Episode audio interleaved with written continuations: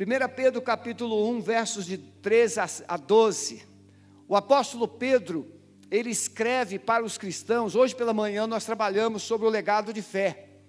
E o apóstolo Pedro, ele está vivendo um tempo em que os cristãos eram lançados nas arenas de Roma, eram martirizados, eram crucificados, eram queimados vivos. Esse é o contexto. Pedro está trabalhando com a diversidade que vem de fora para dentro. E ele vai encorajar os cristãos. E o elemento que Pedro encontra em primeiro lugar é dizer para os cristãos que eles são salvos. Por isso, eles podem vencer. Eles são salvos. Eles pertencem a Jesus, eles pertencem a Deus.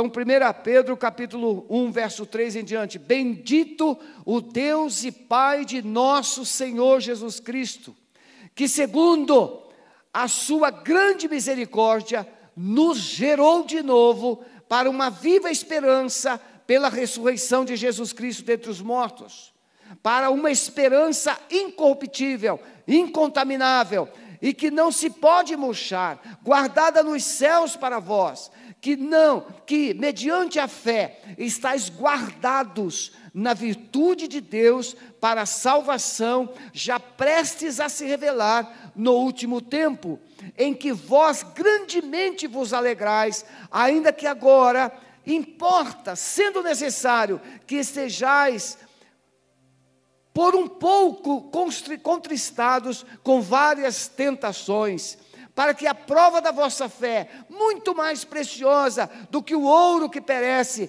e é provado pelo fogo, se ache em louvor e honra e glória na revelação de Jesus Cristo, ao qual, não havendo visto a mais, no qual, não vendo agora, mas crendo vos alegrais com gozo inefável e glorioso, alcançando o fim da vossa fé, a salvação das vossas almas.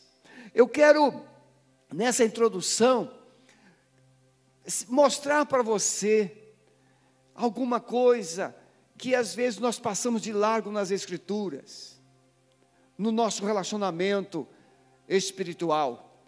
Quando você olha, por exemplo, para Estevão, Estevão era um diácono da igreja de Jerusalém.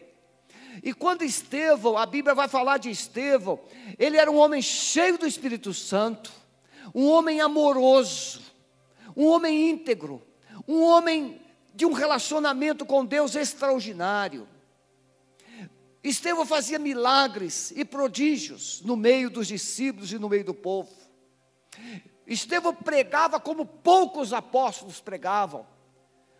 E um dia Estevão incomodou tanto os líderes judaicos, os líderes da religião judaica, que eles criaram lá um ambiente para acusar Estevão injustamente. Estevão foi acusado de blasfemar.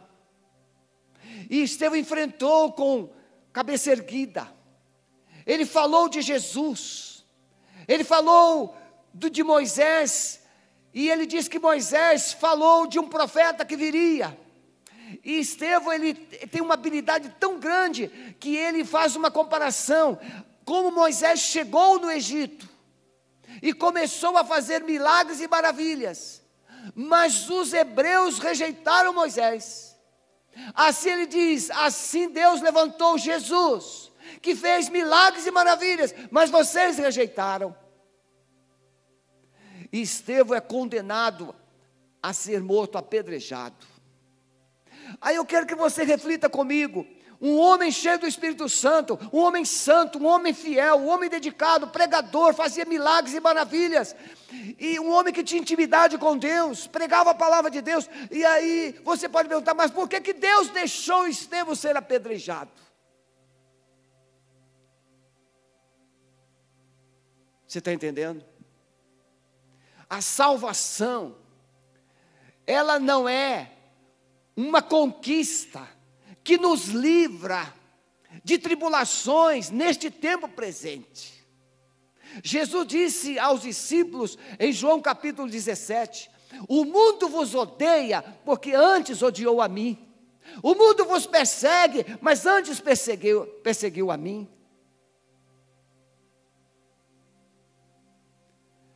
Você precisa entender que nós estamos na contramão da humanidade.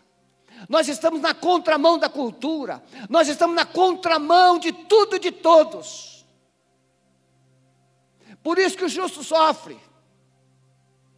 Por mais que você viva corretamente, integramente, por mais que você faça as coisas, ame as pessoas, você será alvo de perseguições, de injustiças. Porque nós vivemos num tempo do politicamente correto, culturalmente correto, religiosamente correto. E com, Deus não é assim, não, com Deus a gente vive pela fé. E Estevão foi apedrejado. Você sabe o que, que Estevão disse enquanto recebia as pedradas?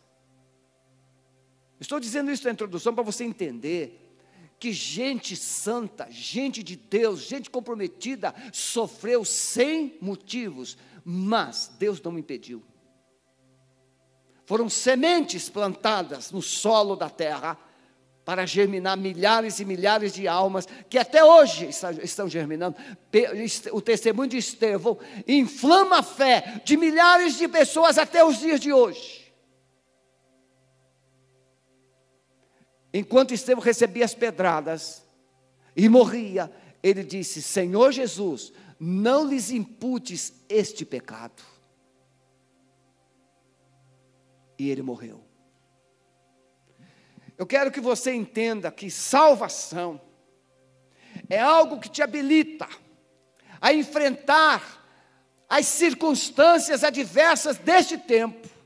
Pessoas familiares, nós acompanhamos no chat da igreja quantas pessoas pedindo por familiares libertação. Agora mesmo, uma mamãe pedindo pelo seu filho que está cativo nas drogas, para que Deus o proteja. O meu pastor, eu vou falar isso, o meu pastor, quando, na igreja que eu me converti, Igreja Batista em Paulicéia, Duque de Caxias, Rio de Janeiro, o meu pastor dizia uma coisa muito sublime, muito simples, ele dizia assim: se aceitar Jesus não te levasse para o céu, já valeria a pena, porque Jesus nos livra de muitas encrencas aqui na terra. Eu era um alcoólatra. Eu devia só uma agiota 10 milhões em 1977. Quando Jesus entra na nossa vida, a sujeira, o pecado tem que sair. Os cativeiros são destruídos. E ele transforma a dívida em saldo, ele transforma vício em bens. Um determinado homem pregava numa favela no Rio de Janeiro e ele dizia que Jesus é bom, que Jesus é maravilhoso. E aí de repente ele escuta alguém falando assim: cala a boca, burro. Ele diz assim: Posso, pode ser até que eu não seja tão inteligente, mas uma coisa eu sei: que eu era um bêbado, e Jesus transformou minha cachaça em sofá, cama, em geladeira, em televisão para minha casa. A salvação não é só um céu, a salvação é viver uma sintonia com Deus aqui na terra. Salvação é você olhar nos olhos do diabo, nos olhos do pecado e dizer: Jesus já me deu a vitória. É muito mais do que pertencer a uma religião. Salvação é ter o nome escrito no livro da vida. Salvação é um dia receber do Senhor Jesus, vinde benditos do meu Pai. Salvação é experimentar uma paz indescritível no coração, na alma. De manhã eu fui muito batista, preguei quatro pontos. Agora eu vou pegar três. Primeiro, entender que a salvação vem de Deus através do sacrifício de Jesus.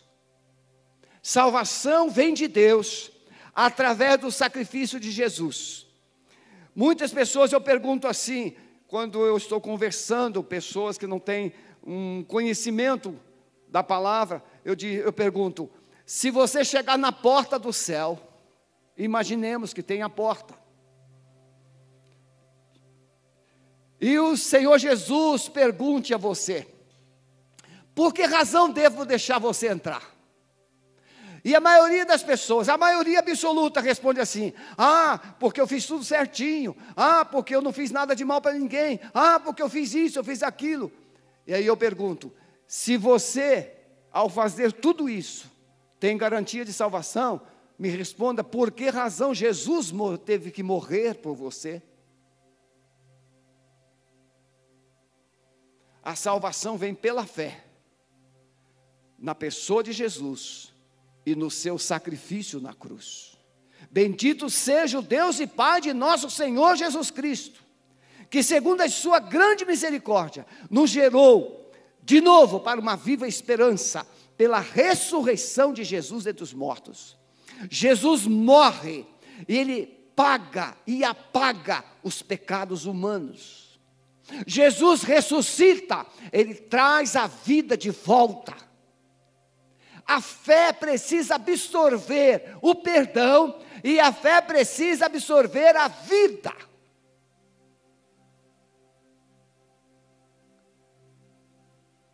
É muito importante nesses dias maus que nós estamos vivendo, termos uma identidade espiritual segura. Por isso que eu estou pregando sobre esse assunto ter uma identidade que você é filho, que você é amado, que você é importante, você é amado de Deus. Mas, pastor, se Deus me amasse, por que, é que eu estou passando tudo isso? Eu não tenho todas as explicações. Mas uma coisa eu tenho, se você prestar atenção nessa mensagem dessa noite, no final dela, muitas dúvidas que você tem, deixará de ter. Paulo diz em Romanos 8,18: as aflições deste tempo presente não se podem comparar com a glória que em nós há de ser revelada. O apóstolo Paulo ele escreve aos primeir, primeira carta aos Coríntios, capítulo 4, e na segunda carta, capítulo 4, ele escreve que nós apóstolos somos considerados como o lixo deste mundo, a escória de todos. E Paulo descreve os vários tipos de perseguições e injustiças que são sujeitos, que eram sujeitos os apóstolos, e principalmente ele. Se ele era um apóstolo, se ele estava fazendo a obra de Deus, por que então que ele sofria? E por que, que ele foi decapitado? Mas quando Paulo escreve a sua última carta, antes de ser decapitado, ele diz: Eu combati o bom combate, eu acabei a carreira, mas eu guardei a fé, e desde agora está guardado para mim a coroa que o Senhor tem prometido, não somente a mim, mas a todos quantos amam a sua vinda. Paulo sabia que ia morrer, mas Paulo sabia que iria viver na presença de Deus salvação. A salvação não é resultado de esforço ou mérito humano, é graça de Deus. Ele mesmo, Paulo, escreve: pela graça sois salvos, por meio da fé. Não vem de vós, é dom de Deus. Veja, graça é uma expressão bíblica que significa favor divino. O favor divino por você é te dar a salvação, de graça. Alguém pagou. Você precisa receber. Você precisa tomar posse dessa salvação. E você toma posse da salvação por meio da fé. Crendo que aquele sacrifício de Jesus.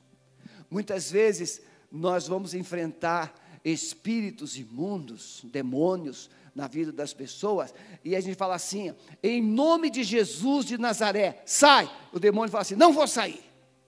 Isso é um direito que ele tem de dizer que não vai sair, mas a gente tem também o direito de crer que ele vai sair. Ele pode demorar um pouquinho, mas vai sair. Da mesma forma, você pela fé crê que aí, independentemente das circunstâncias, das adversidades, você entrará na presença de Deus e receberá: Vinde benditos do meu Pai. Salvação. É muito mais. Eu usei pela manhã a figura do casamento. Você não vai no casamento, principalmente se você for o noivo ou a noiva, de qualquer modo, de qualquer maneira. Tem um traje, tem um preparo. Da mesma forma, a salvação é o tempo em que você, pela fé, crê em Jesus, mas você se prepara. Meus irmãos, tem pais que pagam despesas, dívidas, compromissos assumidos no casamento da filha por vários anos, para que a, a festa seja a melhor possível. O nosso Deus já marcou o casamento, mas Ele já pagou a conta. Ele já pagou a conta. A nossa festa já está garantida. As bodas do cordeiro, garantido. Mas Ele pagou a conta. Ele é o dono da festa. Quando sofremos, podemos parar e olhar para a cruz e entender o alto preço que Jesus pagou. Eu uso isso sempre para encorajar pessoas. Pastor, por que isso? Pastor, por que aquilo? E eu te pergunto: por que razão Jesus precisou passar por tudo aquilo que passou? Jesus estava no Getsemane e ele orava o Lucas registra que ele orou com tal intensidade, lá no capítulo 22 de Lucas, ele orou com tal intensidade que o suor de Jesus se transformou em gotas de sangue. Tamanha dor, sofrimento. A minha alma está triste até a morte, angustiada até a morte, dizia Jesus. Por que, que ele precisou passar por tudo aquilo? Quem já viu o filme Paixão de Cristo? de Mel Gibson, é o filme mais terrível, porque mostra de uma forma muito cruenta a dor, a humilhação, o sofrimento, as chicotadas, tirando um pedaço de carne das costas de Jesus. Por que, que ele precisou passar? Porque aquele sofrimento é o sofrimento que o pecado causa em você. E você não entende que o pecado já foi levado na cruz pela dor de Jesus.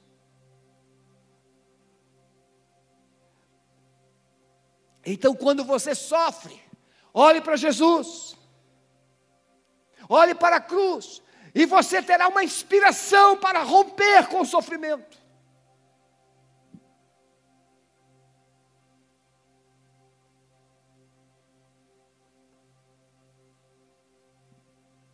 A salvação envolve regeneração. Veja, não é uma religião que você chega aqui e dá o nome, agora eu sou membro da igreja, você se batizou. Não, salvação não é nada disso.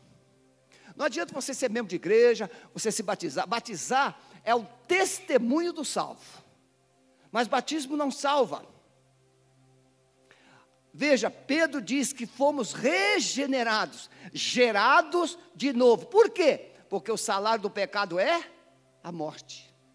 Todos pecaram e destituídos estão da glória de Deus. Então, o fato do homem ter pecado, ele morreu para Deus. Então, Deus precisou em Cristo gerar o homem de novo. Nós chamamos, chamamos isso de novo nascimento. Jesus disse isso para o professor de judaísmo. Qual o nome dele? Nicodemos. Os meus seminaristas aqui me ajudando. Assim dá um lapso. Nicodemos queria saber como nascer de novo. E Jesus vai dizer que tem que ser do Espírito. O salvo tem esperança da ressurreição. Ah, você crê nisso, você que é cristão, seja católico, seja evangélico, seja se você é cristão, você sabe que Jesus morreu e que Jesus ressuscitou. Mas você sabe que você vai ressuscitar. Agora, como é que você vai ressuscitar?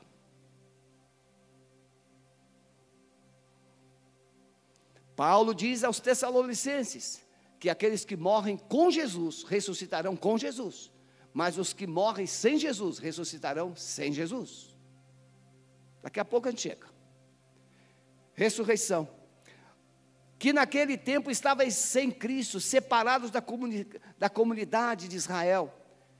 O povo estava sem Jesus, separados, fora da aliança. Mas Paulo vai dizer que através de Jesus eles são incluídos, inseridos. Somente Jesus oferece vida, esperança de vida eterna, pois ele venceu a morte. Ah, pastor, morreu, acabou.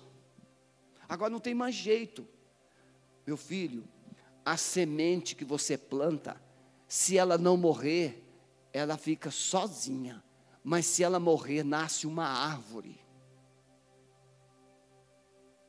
Quando eu morro para o pecado, nasce dentro de mim um novo homem, que dará frutos espirituais. Na, novo nascimento. O apóstolo Paulo vai dizer: o qual a sobreexcelente grandeza do seu poder sobre nós, os que cremos, segundo a operação da força do seu poder, que manifestou em Cristo, ressuscitando dentre os mortos, pondo à direita de Deus nos céus. Veja, Jesus morre. Ele fica no seio da terra de sexta a domingo. Mas a Paulo vai dizer aos Efésios, capítulo 1, 19 e 20, que o poder de Deus ressuscitou a Jesus dentre os mortos. E aí Paulo vai dizer que esse mesmo poder que ressuscitou Jesus vai ressuscitar a sua vida. Vai transformar a sua vida. Vai operar milagres na sua vida. O mesmo poder.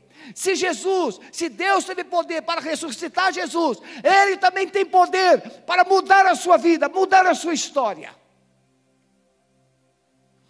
nós não teremos todas as respostas. Por que, que algumas pessoas sofrem mais do que outras? Não temos respostas. Mas uma coisa nós sabemos: que o tempo da nossa vida não poderá mensurar a gloriosa vida que teremos. Em segundo lugar, essa salvação que vence a crise você precisa entender que essa salvação que Jesus oferece, ela tem uma grande recompensa. Bem, você conhece a história de Jacó e de Esaú? Esaú era o primogênito, ele tinha direito a 50% da herança. Mais de 50%, porque era o primogênito. Ele tinha direito a uma bênção especial, as promessas de Deus, sobre Jacó, sobre Isaac, viria sobre o primogênito. E aí Isaú chega com fome. Ele chega de uma caçada, ele está com fome. E ele troca a sua bênção por um prato de comidas. Você está entendendo? Hoje, tem muita gente que quer ter o seu prazer aqui, que quer ter a sua felicidade aqui, quer usufruir das alegrias aqui, quer ter conquista de fama e poder aqui, e ele não imagina o que virá depois. Um garotinho conversava com o avô, e o garotinho conversava sobre a vida, sobre a salvação, e ele disse: Vovô, é, como, é que, como é que funciona? assim a vida. E o vovô, assim, meu filho, a gente precisa viver uma vida com Deus. Andar na presença de Deus. Você precisa agora estudar. E o garotinho falou assim: Mas vovô, e depois? Depois que você estudar, você vai começar a trabalhar. Para você se tornar um homem é, que possa prover Vovô, eu, depois que eu começar a trabalhar, e depois? Bem, depois você vai se casar. Ah, vovô, e me casar, e depois? Depois que você se casar, você vai ter filhos. Ah, vovô, e depois? Aí depois você vai é, educar os seus filhos, você vai envelhecer um pouco. E depois? Bem, depois você vai morrer. Todos morrem. E o garotinho disse: Vovô, e depois? Você está entendendo? E depois da morte? Como será? O que é que você faria hoje se você ouvisse de Deus o que um grande homem rico ouviu? Louco, esta noite você vai morrer. E o que você tem, para quem ficará? E Jesus vai resumir dizendo: o que adianta o homem ganhar o mundo inteiro e perder a sua alma? O que dará o homem recompensa da sua alma? Se você tiver uma doença considerada sem cura, você se dispõe abrir mão de tudo que tem em favor de uma cura. Pois é, você, sem intimidar você, o pecado é uma doença que não tem cura fora de Jesus. Mas Jesus na cruz, ele te deu o remédio, o sangue dele. Ele deu tudo. A salvação é resultado tudo que Deus tinha. Ele pagou para que você pudesse ter o perdão dos seus pecados. Podemos sofrer aqui, recebendo injustiças, perseguições, podemos sofrer perdas de bens, posição, até mesmo a morte, mas somos mais do que vencedores. Ah, pastor, é, essa, esses assuntos não são muito atraentes. Não é atraente talvez para você. Mas para os destinatários do apóstolo Pedro, os destinatários primeiros, os originais lá, os cristãos primitivos, que estavam sendo perseguidos, estavam sendo martirizados, estavam sendo oprimidos, ele, essa mensagem tinha muito significado, por quê? Porque não havia como escapar da morte de Nero, era no tempo de Nero. Ter uma marca de cristianismo era sentença de morte. E Pedro fala essa mensagem para que os cristãos não se intimidassem e continuassem testemunhando. É por isso que Paulo, mesmo diante das portas da morte, das portas do, da execução, do, do, do, de ser decapitado, ele disse: Eu combati o bom combate, eu acabei a carreira, mas eu guardei a fé, eu não abri mão. Eu sei em quem eu tenho crido. A salvação tira o nosso foco da terra e nos coloca conectados no céu. Veja, quando é que você se desconecta da terra um pouco? Quando você descobre que você não tem resposta. Você está num beco sem saída. Até o ateu diz assim: Meu Deus, quando ele não tem saída. Até o ateu diz. Então você se desconecta da terra quando você percebe que não tem jeito. Eu quero que você entenda que não há como se salvar fora de Jesus Cristo o apóstolo Pedro pregando para os líderes judaicos, ele diz: Em nenhum outro há salvação, porque debaixo do céu nenhum outro nome há dado entre os homens, pelo qual devamos ser salvos. Jesus vai dizer assim: ó, e quando o filho do homem vier na sua glória, e todos os santos anjos com ele, então se assentará no trono da sua glória, e todas as nações virão reunidas diante dele. Ele apartará uns dos outros, como o pastor aparta os bodes das ovelhas, e porá à sua direita, mas os bodes à sua esquerda. Então dirá o rei aos que estiverem à sua direita: Vinde, benditos do meu Pai, possuí por herança o reino que vos está preparado desde a fundação do mundo.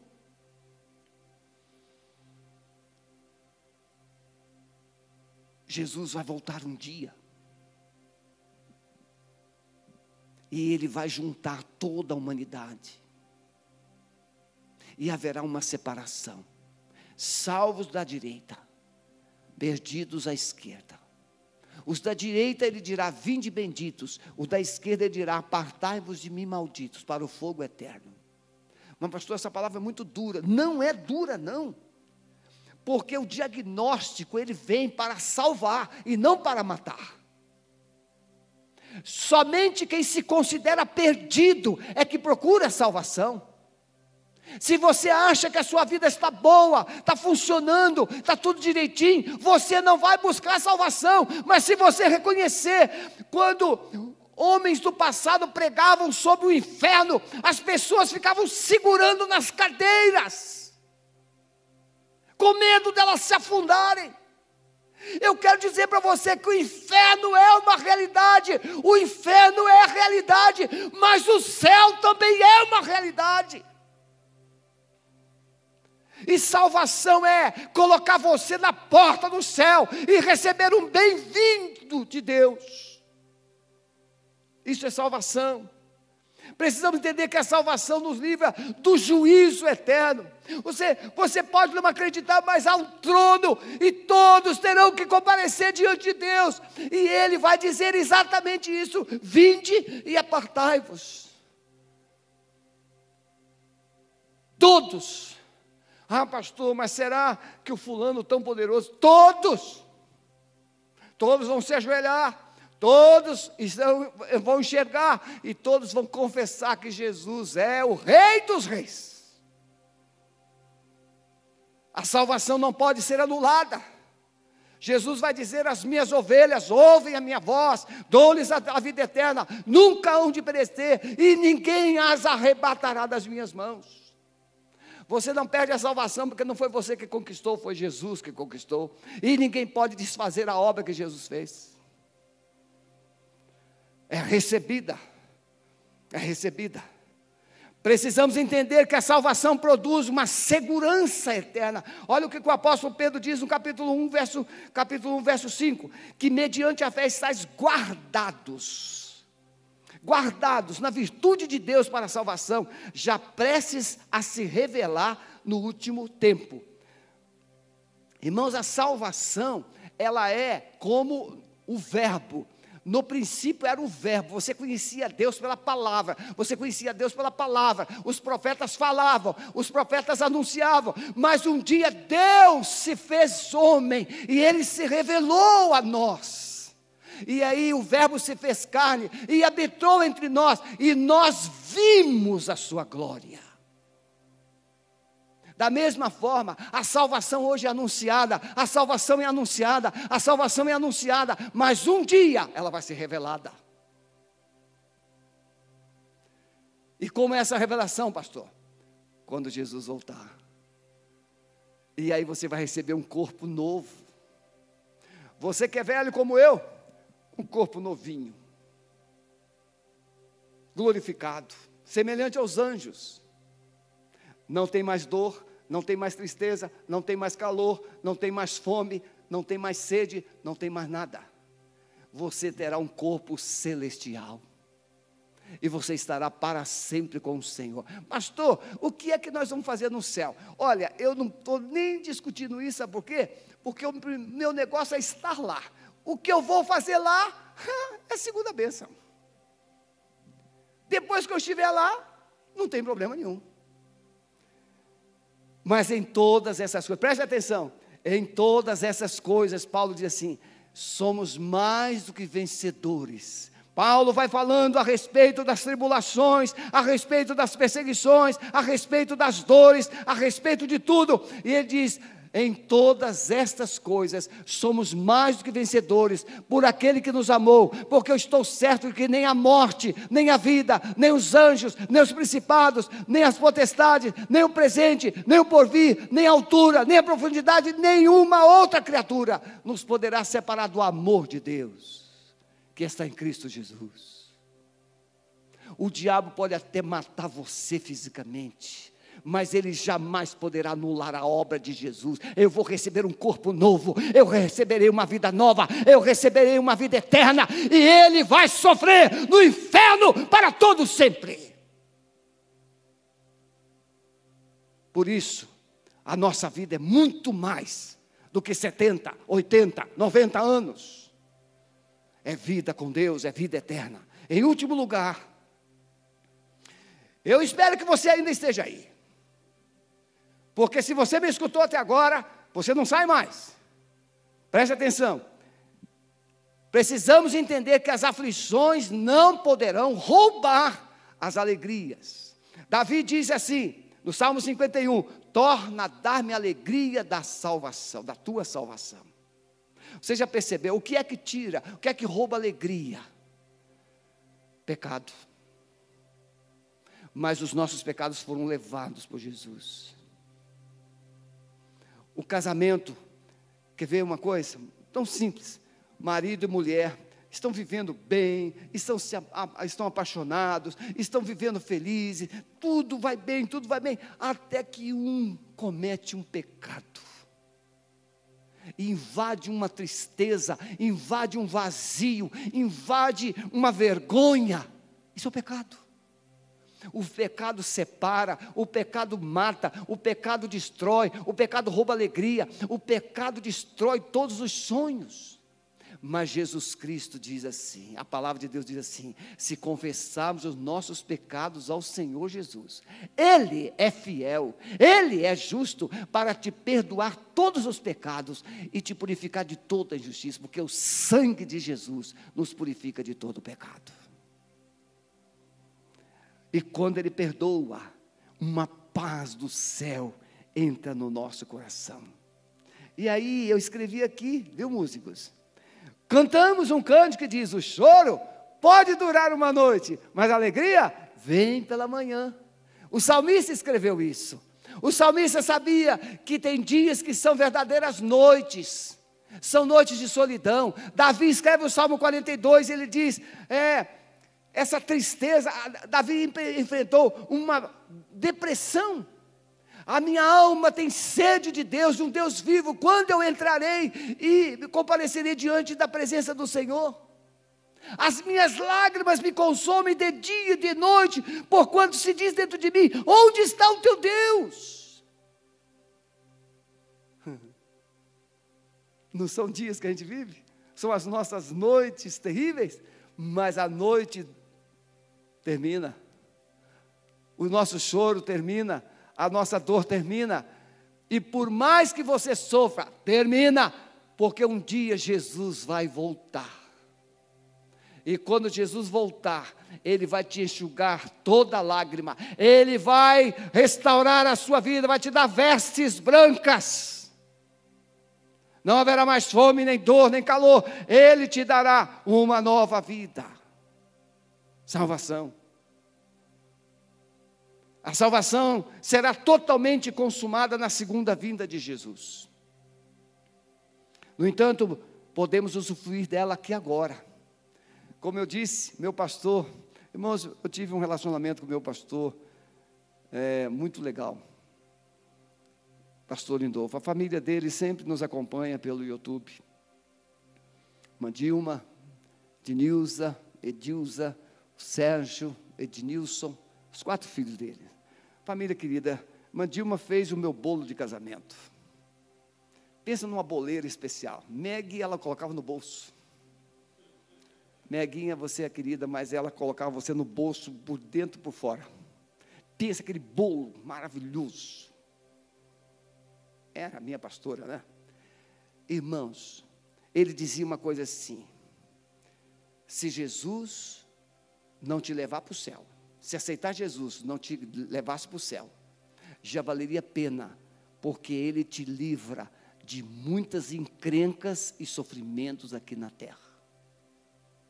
Gente que perde o salário no jogo, gente que se envolve com drogas, gente que se envolve com adultério e pecados, gente que se envolve com dívidas impagáveis, Jesus vai livrando, vai livrando, vai livrando. Por quê? Porque quem anda com Jesus, eu estou dizendo quem anda com Jesus, não estou dizendo quem é crente, não. Quem anda com Jesus tem vergonha na cara, tem caráter. Então, quando a gente anda com Jesus, nós andamos de cabeça erguida andamos de cabeça erguida. Tem uma ilustração bem legal. Um, um, um, banqueiro, ele foi caçar com algumas pessoas e algumas pessoas tentaram assaltá-lo. E ele estava com 30 mil dólares na mochila. E ele conseguiu, mesmo meio ferido, fugir naquela floresta e chegou numa cabana. E aquela cabana lá saindo uma fumacinha, ele chegou lá, bateu na porta, e a senhora com as crianças abriram a porta, convidaram ele a entrar, pode entrar. E aí ele entrou, ficou olhando aquele ambiente rústico, sabe? E aí chegou o, o homem da casa, não é? com cara de índio assim, rústico. E aí, aquele homem botou a mesa, falou, assim, não, você vai jantar com a gente hoje e tal. Colocou aquela mesa farta.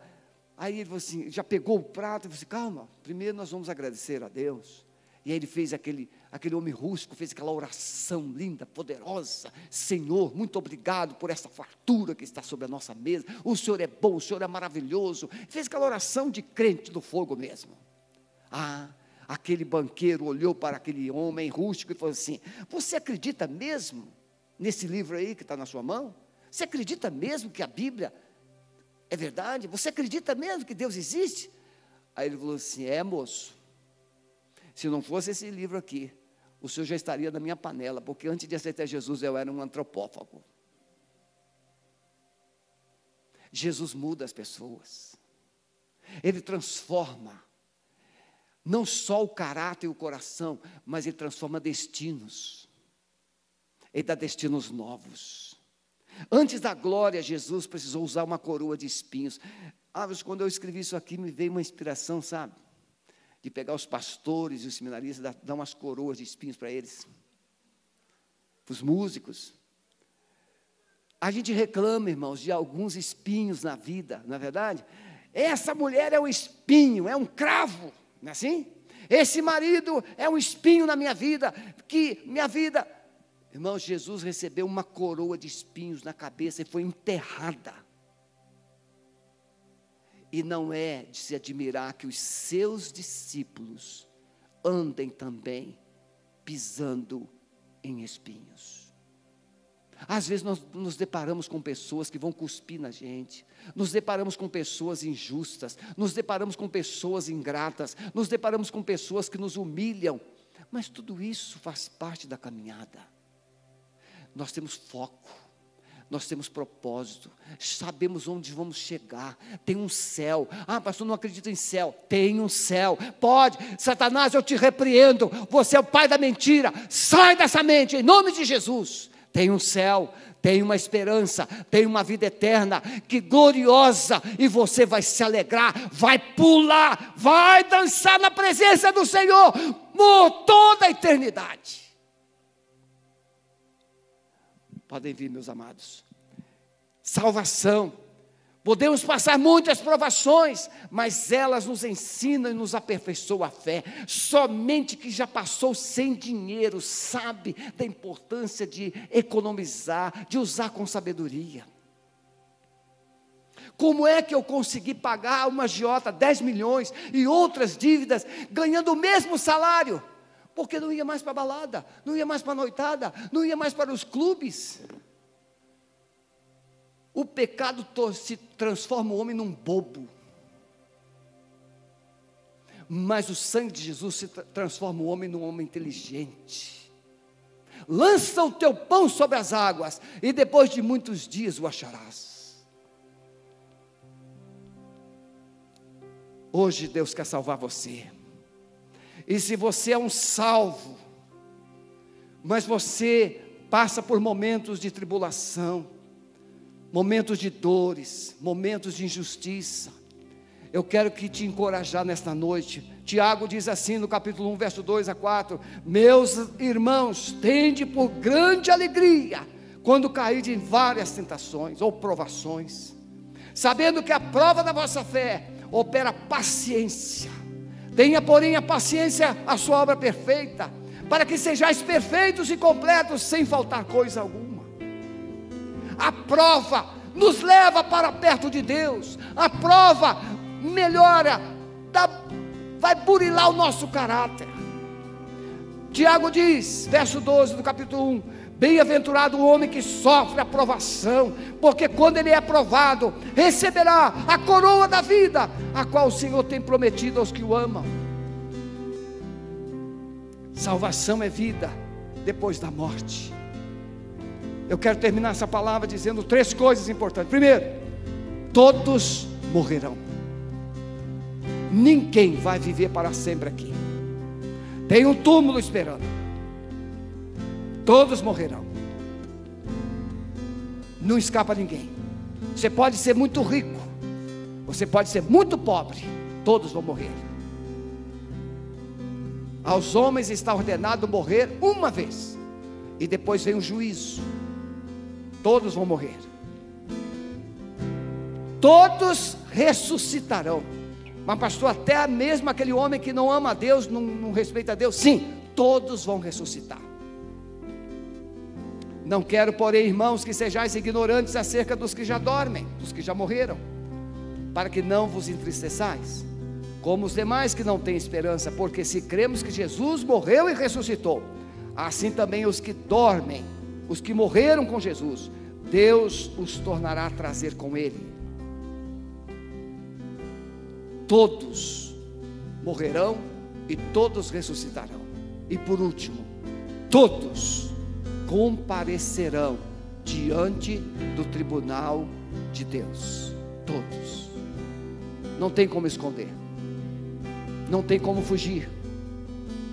Você que já machucou pessoas, você que já maltratou pessoas, é muito importante que você se arrependa hoje, porque um dia você vai comparecer diante do tribunal de Deus, e se você não receber o perdão de Deus antes, você vai receber a condenação lá.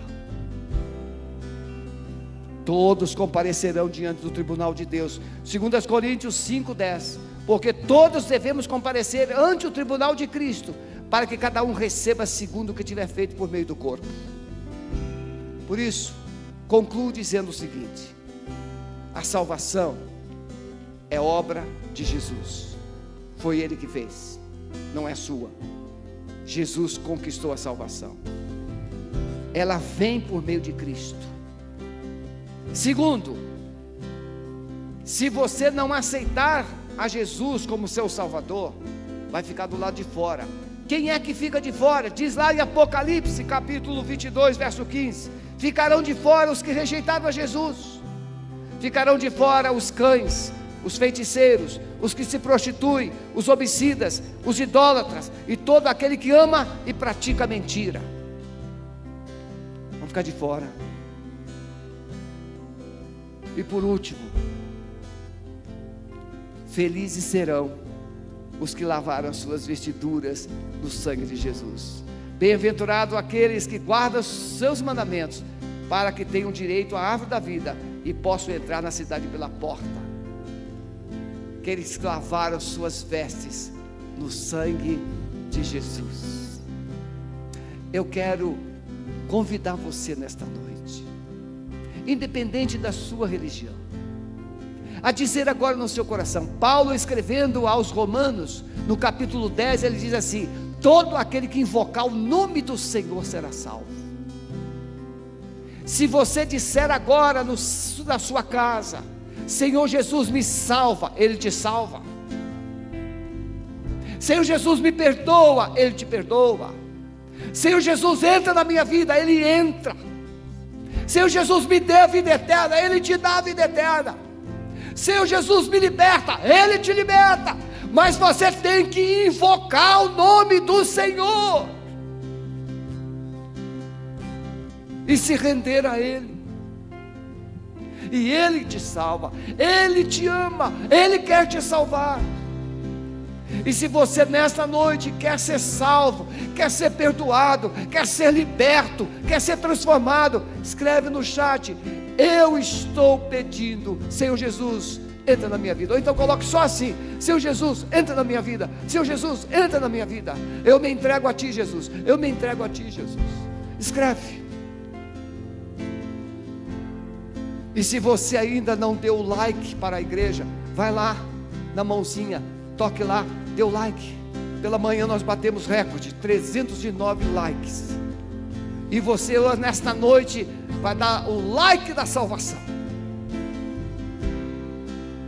Amém? Enquanto você faz isso, vamos adorar o Senhor com essa música. Nesta noite, o Senhor quer colocar um ponto final no seu choro e Ele quer colocar uma fonte de alegria dentro do seu coração. Entregue a sua vida a Jesus.